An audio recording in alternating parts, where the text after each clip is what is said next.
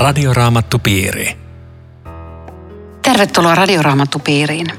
Tänään keskustelemme Riitta Lemmetyisen ja Eero Junkkalan kanssa Luukkaan evankeliumista luvusta 22, sen jakeista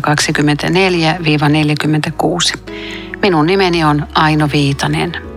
Seuraava kappale on otsikoitu Se, joka palvelee, on suurin. Luen tuosta muutaman jakeen alkuun. Opetuslasten kesken syntyi myös kiistaa siitä, ketä heistä olisi pidettävä suurimpana. Silloin Jeesus sanoi heille, kuninkaat hallitsevat herroina kansojaan ja vallanpitäjät vaativat, että heitä kutsutaan hyvän tekijöiksi. Niin ei saa olla teidän keskuudessanne. Joka teidän joukossanne on suurin, se olkoon kuin nuorin, ja joka on johtaja, olkoon kuin palvelija. Kukas meistä nyt on suurin? Riitta, Eero vai Aino? Hyvä. Joo. Sitä pitää niin kuin, toisten pitää arvioida toisista. Kukaan meistä ei voi itse sanoa, että minä olen. Mm. Mutta mutta opetuslapsethan tässä kinasteli keskenään, että kuka heistä olisi suurin. Mm. Musta niin kuin, niin kuin tätä puhuttelevaa on se, että tämä silloinen ensimmäiset kristityt, jos nyt näin sanoo, että ne pysty keskustelemaan, tuomaan tämän asian pöytään. E, eikä se jäänyt tälleen muhimaan, että onko mä nyt listalla kakkonen, kolmonen vai ykkönen, vaan että puhutaan nyt puhki tämä juttu. Niin, puhuukohan ne ihan puhki sitä vai, vai väittelikö ne keskenään niin, että, että yritti pimittää se Jeesukselta, mutta Jeesus kuuli sen kuitenkin. Tästä, tässä ei käy ilmi, että onko tämä niin kuin Jeesus ollut kuulolla, mutta kommenteista päätellään, kun Jeesus siirtyy tästä puhumaan, niin se on hänen korviinsa tullut. Mutta siis kuitenkin tämmöinen hyvin inhimillinen juttu, niin kerrotaan ja, ja tota, että siitä väitellään avoimesti. Ehkä niin, joku voi ajatella, että ei musta ole mihinkään ja, ja mun lahjat on niin vaatimattomat ja noi toiset on parempia.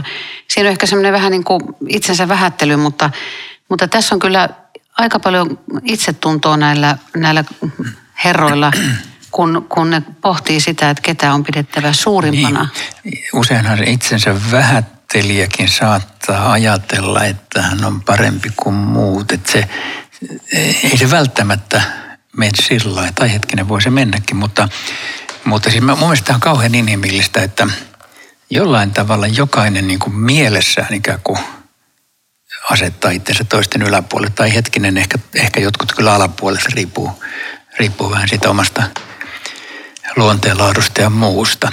Mutta, mutta tämä on mustakin kiinnostavaa, että, että siis Matteuksessahan oli, on ainakin kaksi kertomusta, jossa ne keskustelee tästä samasta asiasta. Ja tuntuu, että tämä olisi kolmas, että, että ne oli niin vähän väliä miettimässä, että kuka tässä nyt oikein on, on se ykköstyyppi.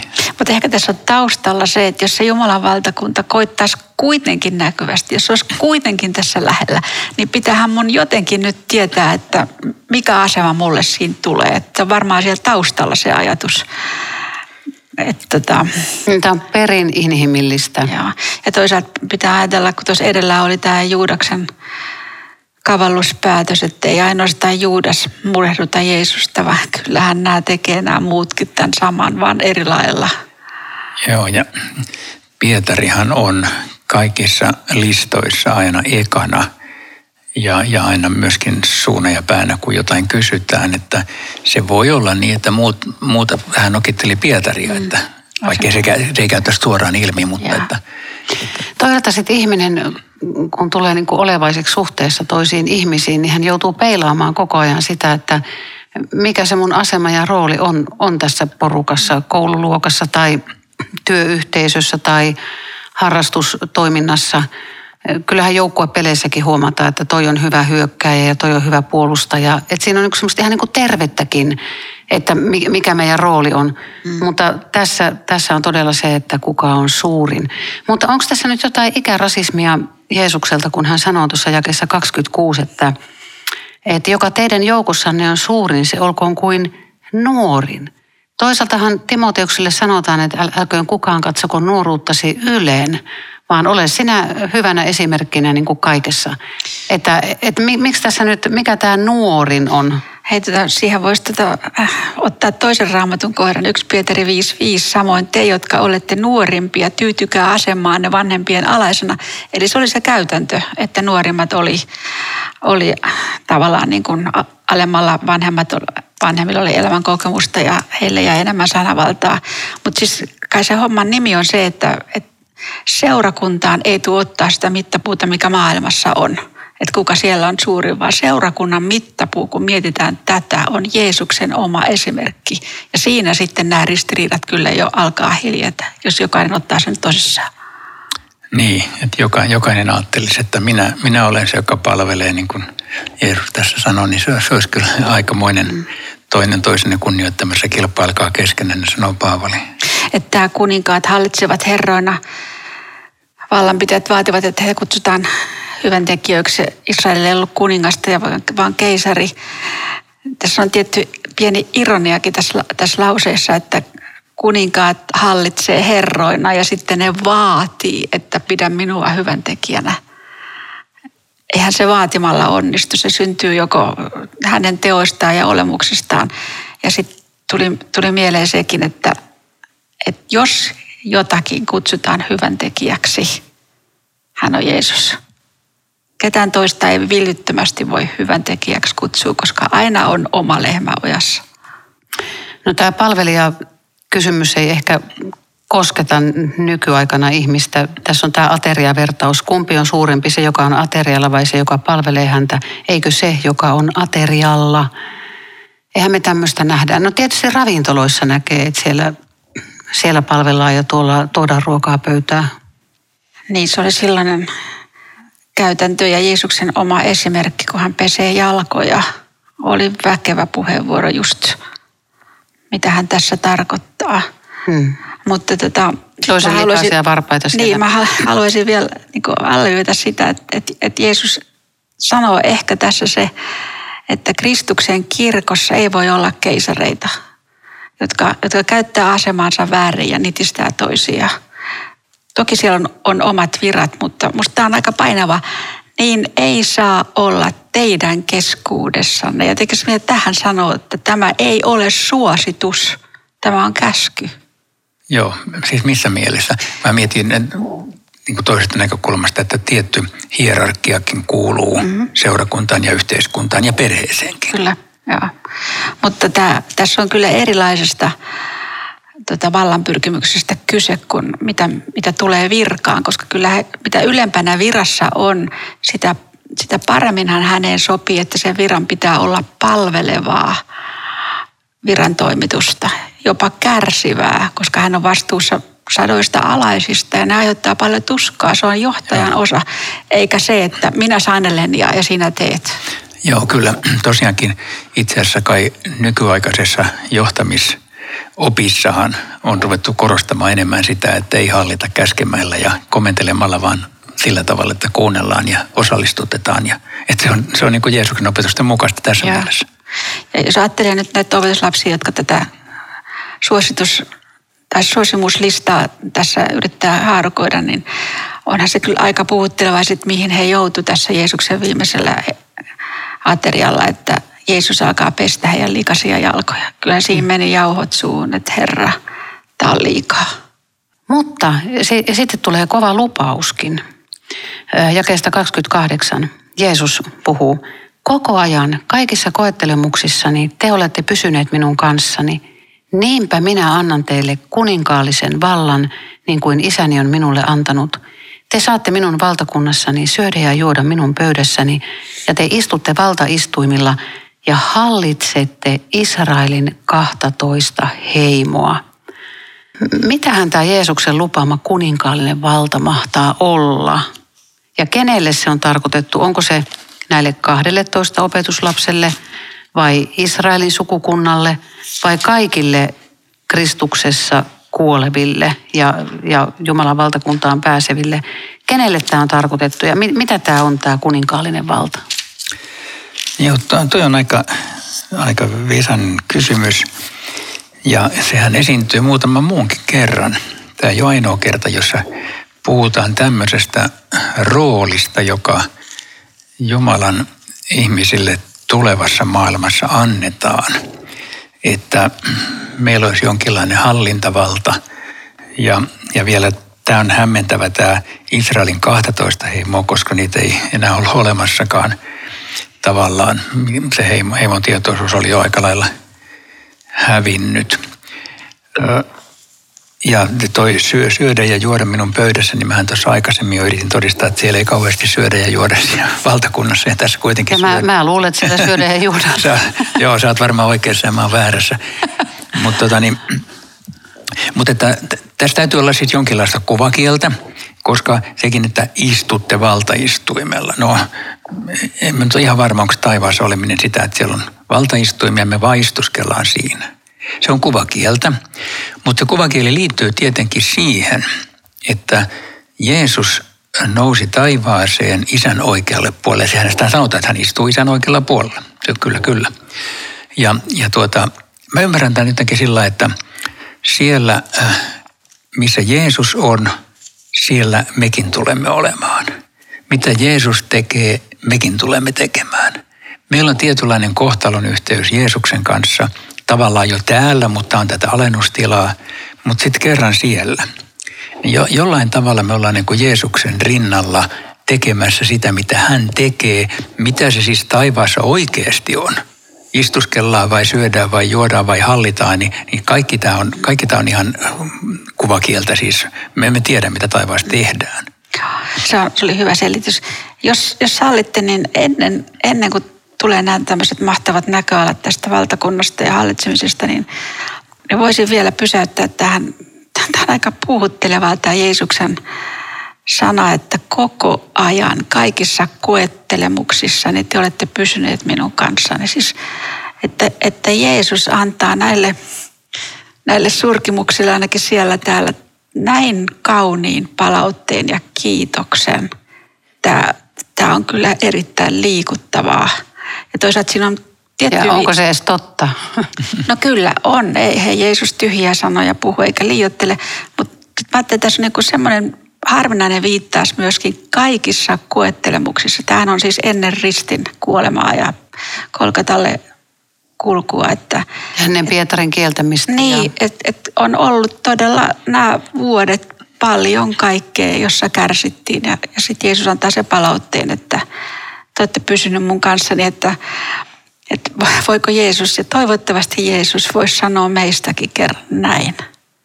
Sen verran puhuttavaa Joo, tämä on lause. Tosi, tosi hieno, hieno, hieno tunnustus hänen no, omillensa. No miten kun palataan tuohon, niin kenelle tämä on tämä kuninkaallinen valta luvattu? Onko se näille 12 opetuslapselle vai mennäänkö me tämmöiseen korvausteologiaan kaikille kristityille vai ketä se koskee? Eeron vastasi tosi hyvin. Mä viittaan vielä tuohon, mitä joskus on ollut läsnä ilmestyskirjasta. Siis sehän on tämmöinen näköala, jota, josta me ei tiedetä, mitä se käytännössä kaikkea on, mutta tässähän on kyllä kaikille lupaus. Sen, joka voittaa. Minä annan istua kanssani valtaistuimellani, niin kuin olen voittoni jälkeen asettunut isäni kanssaan hänen valtaistuimelleen. Että Jeesuksen osa ja sen jakaminen tässäkin, mutta älä kysy, mitä se tarkoittaa käytännössä.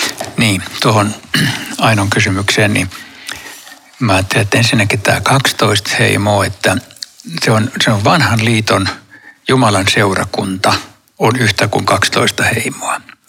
Sitten tulee 12 opetuslasta, joka tietyllä tavalla, se edustaa tätä. Se, on niin kuin, se on, ei ole sattuma, että se on 12. Se on uuden liiton Jumalan kansa, mutta se on aluksi ne 12, mutta sitten se laajenee 70 ja niin edelleen. Niin edelleen.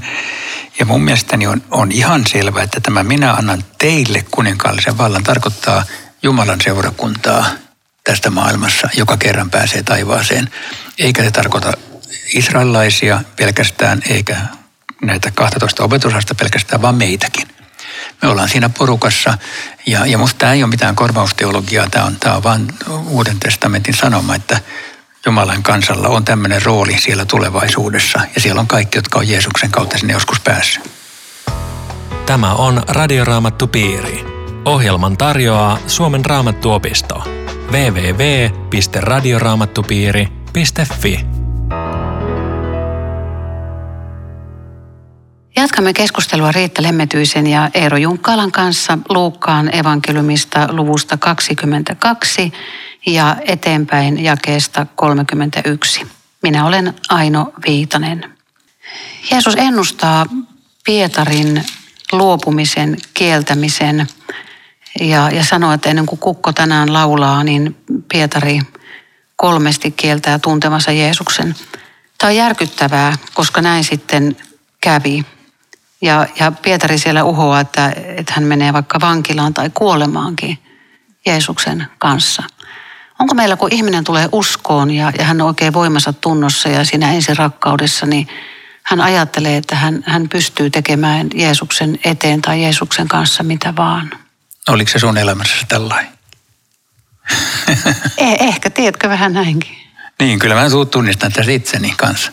Et siis nuorena kristittynä, niin eihän mä ikinä luovu, enkä mä koskaan kiellä. Ja, ja mä en tee syntiä ja mä en ei, lankia. Just ja... noinhan se menee.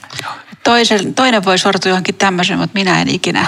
Juuri näin. Joo, Eikä kyllä. tässä mene kuin 30 jaetta, niin, niin Pietari itkee katkerasti. Mutta tähän on siis äärettömän järkyttävää ja puhuttelevaa. Ja 31-32, nämä jakeet löytyy vain Luukkaalla, että siinä mielessä nämä on niin hyvin poikkeavat. Mutta aina kun joku ihminen sanoo toiselle, tai ainakin mä oon kokenut näin, olen rukoillut puolesta, se, se, se tekee tosi hyvää. Ja nyt tässä tulee Jeesus, joka sanoo näin Pietarille.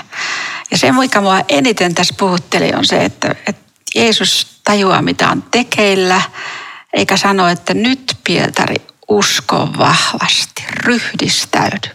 Kato, että sä pärjäät. Mm. Että tota, suorita tämä homma nyt kunnolla. Vaan mitä Jeesus tekee? Asettuu Pietarin puolesta isän eteen ja rukoilee, että hyvä isä, hoida se Pietari. Että hän selviää tästä siis ja vielä tämäkin, että kun olet palannut takaisin, vahvista veljesi. Eli, eli antaa niin kuin tämän, kun tulet takaisin. Joo. Siis mä, mä niin kuin kärsin siitä, koska uskosta ja niin monta kertaa suoritus. Että mm. nouset tälle tasolle, niin homma hoituu. Ja että ei ole Pietarin suorituksesta nyt kyse, vaan sanoisin, että Jeesuksen suoritus on kaikki. Kyllä, et, et, todellakin, että Jeesus näkee ja ymmärtää, että Pietari tulee lankeamaan ja hän, hän rohkaisee, että nouse sieltä takaisin, joka on totta myös meidän kohtallamme joka kerran, että hän tietää, että me emme selviä puhtain paperein, mutta me saamme aina tulla uudestaan. Tämä on sitten hyvä ja puhuttele. Hei, onko kieltäjä sama kuin luopio? Ja, ja voiko luopio tulla takaisin? Kun ei, kerran kieltäjä voi sama. tulla. Ei se ole sama. Siis jokainenhan me, no sanotaan vähän lainausmerkeissä kiellämme, siis tarkoitan, emme nyt suoranaisesti ehkä sano, että kiellän Jeesuksen, mutta, mutta teemme hänen tahtonsa vastaan ja mukaamme ja lankeamme. Ja, ja se, on, se on melkein, etten sanoisi, kristityn normaalia elämää. Mutta siis luopuminen on sitten ihan mun mielestä niin kuin selän kääntäminen Jumalalle ja se on, se on ihan eri kategorian asia. No voiko luopio palata? Ihan samalla lailla kuin Jeesus tässä sanoi, että kun sinä jälleen palaat ja kun sinä olet palannut. Eli tai siis Pietari halusi palata takaisin Jeesukselle, mitä Juudaksesta ei voi valitettavasti sanoa. Joo, eli nyt on tärkeää sanoa niin tähän radiokuuntelijoille, jos siellä nyt sattuu olemaan joku, joka kokee, että nyt on ihan luopion tiellä. Tervetuloa takaisin. Jeesus kutsuu sinua. Ja, ja tämäkin on puhuttelevaa, että, että nyt Pietari osaa vahvistaa, kun on käynyt niin syvällä ja pohjalla. Että on tämäkin puhutteleva, että, että sä voit vahvistaa toista vain siten, että sä oot itse kokenut sitä Jumalan hyvyyttä, jota sä toiselle tarjoat. Niin. Onhan sekin totta muuten, että vaikka tämä on uhoamista ja 33, ole valmis menemään vaikka vankilaan tai kuolemaan, niin elämänsä lopulla Pietari teki tämän. Sekin pitää sanoa. Todellakin, se toteutui. Joo, todellakin. Hmm. No hei, sitten tuo seuraava kappale on otsikoitu kaksi miekkaa. Miksi jakeessa 36 annetaan nyt päinvastaiset ohjeet? Aikaisemmin ei saanut ottaa mukaan kukkaroa, laukkua, jalkineita ja nyt sitten ne pitääkin ottaa mukaan. Joo, se on hauska epäjohdonmukaisuus. en tiedä. tiedä mutta siis ainakin se ehkä kertoo sen, että meillä ei ole raamattu sellaista yleisohjetta, että kun lähdet valtakunnan asialle, niin jätä kukkaro kotiin ja kengät. Vaan että tota, jossakin tilanteessa Jeesus sanoo vähän toisenlaiset ohjeet toisessa toisenlaiset. Että tota, En mä osannut tähän muuta sanoa. Siis mä ajattelen sitä aikahistoriaa vastaan, että aikaisemmin kun nämä opetuslapset oli lähtenyt, niin se homma toimi. Ihmiset katto pöydän ja tarjosi majapaikan ja tuotte sen Jeesuksen väkeä ja kaikki oli niin kuin Jeesus oli hyvässä huudossa. Ja, ja ihmeitä tapahtui ihmeitä ja tapahtui ja tällä ei ollut ongelmaa. Mutta sitten, ja tässä on se käänne, Tämän kirjoituksen täytyy käydä minussa toteen. Hänet luetaan rikollisten joukkoon. Näinhän kävi Jeesus. Me ja silloin se suosio meni. Jeesus. Mm. Se on se, joka rikollisena suunnattiin ristille ei, ei enää homma mennyt sille. Sulla oli pakko Joo. olla omat eväät, kukkarot, jopa miekka. Okei, okay, hyvä. Totta, sul, toi on sul, hyvä. Sulla oli hyvä selitys. Mutta sitten toisaalta, jossain sanotaan, että, että joka miekkaan tarttuu, se miekkaan hukkuu. Ja nyt sitten Jeesus käskee ostaa miekan. Okei, opetuslapset tulee sinne. Herra, tässä on kaksi miekkaa. Niin Jeesus vaan sanoo, että riittää. Niin mä ymmärsin, Mitä ymmärsin näin, että, että tässä tilanteessa sitä ei tarvita miekkoja. Niin. niin. No eihän niitä ennenkään tarvittu, mutta miksi se käski hankkimaan sitten sen miekan? Sen, sen takia, koska se vastustus opetuslapsia kohtaan oli niin suuri, että jos sä kannoit miekkaa, niin se oli ainakin semmoinen viesti toiselle, että... Sä puolustaudut. Niin, että ei kannata käydä väkivaltaiseksi minua kohtaan, siis jos se riitti. Okei, okay, joo. Mä, mä ajattelen sen näin, koska sitten tulee se tilanne, että jossa Pietari miekkailee ja silloin Jeesus sanoi, että stop, siihen sanoo juuri tämän, että joka miekkaan tarttuu. Niin, mutta mä ajattelin, että tässä on niin kaksi eri asiaa. Toinen on se, että miekka mukana tarkoittaa voit puolustautua rosvoja vastaan.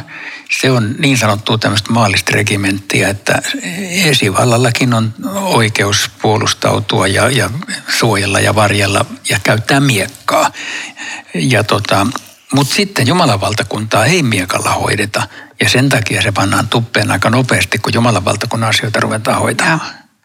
Ne, niin, no mitä se tarkoittaa, että jos joku lyö sua poskelle, niin käännä sitten toinenkin. Mutta se ei tarkoita sitä, että me jätet, jäädään niinku teurastettavaksi. Ei, joo, joo nimenomaan. Joo, se on sitten taas vähän eri Mutta hei, vielä jakesta 35, mun tekee mieli ikään kuin alleviivata Jeesuksen kysymys, puuttuiko teiltä mitään? Ja he vastasivat, ei mitään.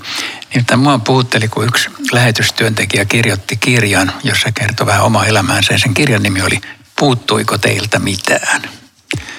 Ja tota, musta se oli hyvä. Siis katsoa oma elämänsä taaksepäin vuosikymmenten matka, jolloin on kaiken näköistä vaikeutta ja muuta ollut elämässä. Sä kirjoitat kirjan kautta, puuttuiko teiltä mitään. Ja. Että tällainen voi niin Jumalan ihminen todeta, että vaikka nyt totta kai multa on puuttunut ruokaakin jonain päivänä, mm. mutta silti mä voin sanoa, että ei puuttunut mitään. Tämä on siis niin, tämä on lyhin mahdollinen todistuspuheenvuoro ja niin naseva ei mitään. Että kyllä mekin varmaan elämän lopulla voidaan tämmöistä jotain todeta, mutta No sitten meillä on, meillä on tosi koskettava tämä seuraava kappale, joka on otsikoitu Jeesus rukoilee Getsemanessa. Mikä tämä on tämä Öljymäki ja Getsemane? Missä, missä tämä ero on? Jerusalemissa Kidronin laakson toisella puolella, eli se on siis ihan siinä temppelistä näkee sinne mäen rinteeseen, joo. Ei siinä ole kuin laakso välissä. Öljy, öljyvuoreksi sitä kyllä oikeasti kutsutaan. Et voisiko olla, että se majapaikka oli se Juudaksen kavaltamisen luola ja, ja sitten se rukouspaikka on Öljymäki. Niin siis majapaikka. Ne yöpy siellä. Ne yöpy luultavasti siis Betaniassa Marta ja Maria Lasaruksen kodissa ehkä. Mm-hmm. Mutta voin, tässä, en tiedä onko tänä... Kun tämä vähän edemmäs mennään, niin se ei voi olla Betaniaa. Joo, no se on, Betania on siis Öljymäen toisella rinteellä. Mutta ei, ei ne tässä siis rukoilemassa ole Betaniassa, ei. Ne ei, on siinä, ne on siinä, siinä rinteellä, mikä katsoo Jerusalemiin päin. No joka tapauksessa Jeesus on tullut sinne ja, ja tässä kappaleessa sanotaan kaksi eri kertaa. Jeesus kehottaa, että rukoilkaa, ette te joutuisi kiusaukseen. Mikä, mikä on se kiusaus, josta Jeesus puhuu? Mikä on se perimmäinen kiusaus, mitä meidän pitää rukoilla, että mihin meidän jouduttaisiin? Perimmäinen kiusaus on luopua Jumalasta, luopua uskosta ja Jeesuksesta. Siihen se sielun vihollinen aina tähtää kaikin mahdollisin keinoin. Jos se tapahtuu, niin kaikki on voitettu päinvastoin. Jeesus rukoilee tuolla niin, että, että hänen hikeensä vuoti maahan veripisaroiden tavoin. Ja tämmöinen on ihan lääketieteessä todettu, niin vaikea ahdistustila ihmiselle voi tulla, että hän hikoilee verta. Että sillä on ihan olemassa lääketieteellinen nimikin sille ilmiölle. Mutta mikä on nyt se malja tuossa jakeessa 42? Jeesus rukoilee. Siis hän meni vähän etemmäksi kivenheiton päähän ja opetuslapset jäi sitten vähän kauemmaksi. Isä, jos tahdot, niin ota tämän malja minulta pois, mutta älköön toteutuko minun tahtoni, vaan sinun. Mikä on se malja, jota Jeesus ei halua juoda ja kuitenkin suostuu juomaan? Vanhassa testamentissa puhutaan, että on olemassa Jumalan vihan malja tai kärsimyksen malja. Että varmaan molemmat sopii tähän. Ja sehän tarkoitti just tämä, että Jeesus suostuu siihen, että kaikki synnit lasketaan hänen päälleen. Tämä, tämä mitä sä sanoit tästä veripisaroista, sehän on erittäin puhuttelevaa. Ja, mutta tuli tämmöinen ajatus mieleen, kun me, meistähän ei kukaan tajua, mitä se kaikki tarkoitti. Mutta mä ajattelin tätä, että psalmissa 32 on semmoinen järkyttävä kuvaus Daavidilta, joka lankesi aviorikokseen ja sitten sen rakastamansa naisen miehen murhaamiseen. Ja sitten sit hän, kun hän siitä vaikenee, niin hän kirjoittaa, että, että kun minä siinä, siitä vaikenin, ruumiini riutui ja kuihtui, päivät päästäni huusin tuskissani, elinvoimani haihtui. Tarkoitan sitä, että jos yksi synti pystyy viemään ihmisen tämmöiseen epätoivoon, yksi synti, mitä se tarkoittaa, että kaikkien ihmisten synnit, jotka ikinä on elänyt tai tulee elämään, lasketaan Jeesuksen päälle. Siihen meidän ymmärrys ei kerta kaikkiaan riitä. Joskus on kuvattu tätä sillä tavalla, tätä malia-asiaa, että kun Raamattu sanoo, että sinä heität meidän syntimme niin kuin meren syvyyteen. Että jos kaikkien ihmisten kaikki synnit heitetään mereen, sitten se meri kuivataan yhteen maljaan – ja sitten se annetaan Jeesukselle. Se on, se on sama, minkä sä sanoit. Että, että Aikamoinen tämä, joo, kuva. Joo, että tämä, tämä on siis, me emme käsitä, mitä tarkoittaa, että pitää niin kantaa kaikkien ihmisten synnit, mutta että se on täytynyt olla, olla niin kuin ylivoimaisen raskas mm. taakka. Ja, ja, ja tämä, on, tämä on hirvittävän puhutteleva jae, tämä 42, että isä, ota minulta tämä malja pois. Siis voidaan sanoa, että Jumala ei kuulu tätä rukousta. Mm. Vai kuuliko? Niin siis ei siinä mielessä kuulut, Mut, mutta siis tapahtukoon sinun tahtosi sanoo Jeesus seuraavassa lauseessa, että hän suostuu siihen kuitenkin, mutta että ei otettu pois sitä malea. Se piti kantaa, se piti tyhjentää ja. loppuun asti. Ja kuitenkin toisella sanotaan, että, että Jumala kuuli hänen rukouksensa.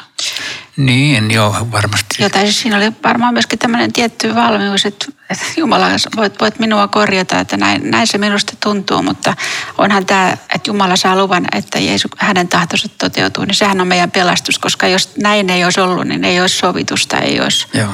Yhteyttä Jumalaan. Ja, ja samalla tämä on hyvä, hyvä rukous siis, että mekin voidaan rukoilla, että jotakin asiaa, että ei ota tämä pois, mutta tapahtukoon sinun tahtosi. Ja hädässä rukoukset on hyvin lyhkäisiä ja se riittää. Niin, niinpä. Ja jos joku ajattelee, että Jeesuksen oli helpompi kestää tämä, niin Jeesus oli myös ihminen. Jakeessa 43. Hän oli niin heikoilla, että enkeli taivaasta tuli ja vahvisti häntä. Radioraamattu piiri. Jatketaan jälleen keskustelua ja, ja kiitos mukanaolosta. Palataan viikon kuluttua. Rukoillaan vielä yhdessä tähän loppuun. Kiitos Jeesus, että sinä olet juonut minunkin syntieni maljan. Anna kaikki syntini anteeksi ja armahda minua. Johdata joka päiväistä elämääni ja suo, että kerran olisin luonasi taivaassa. Amen. Radioraamattupiiri. www.radioraamattupiiri.fi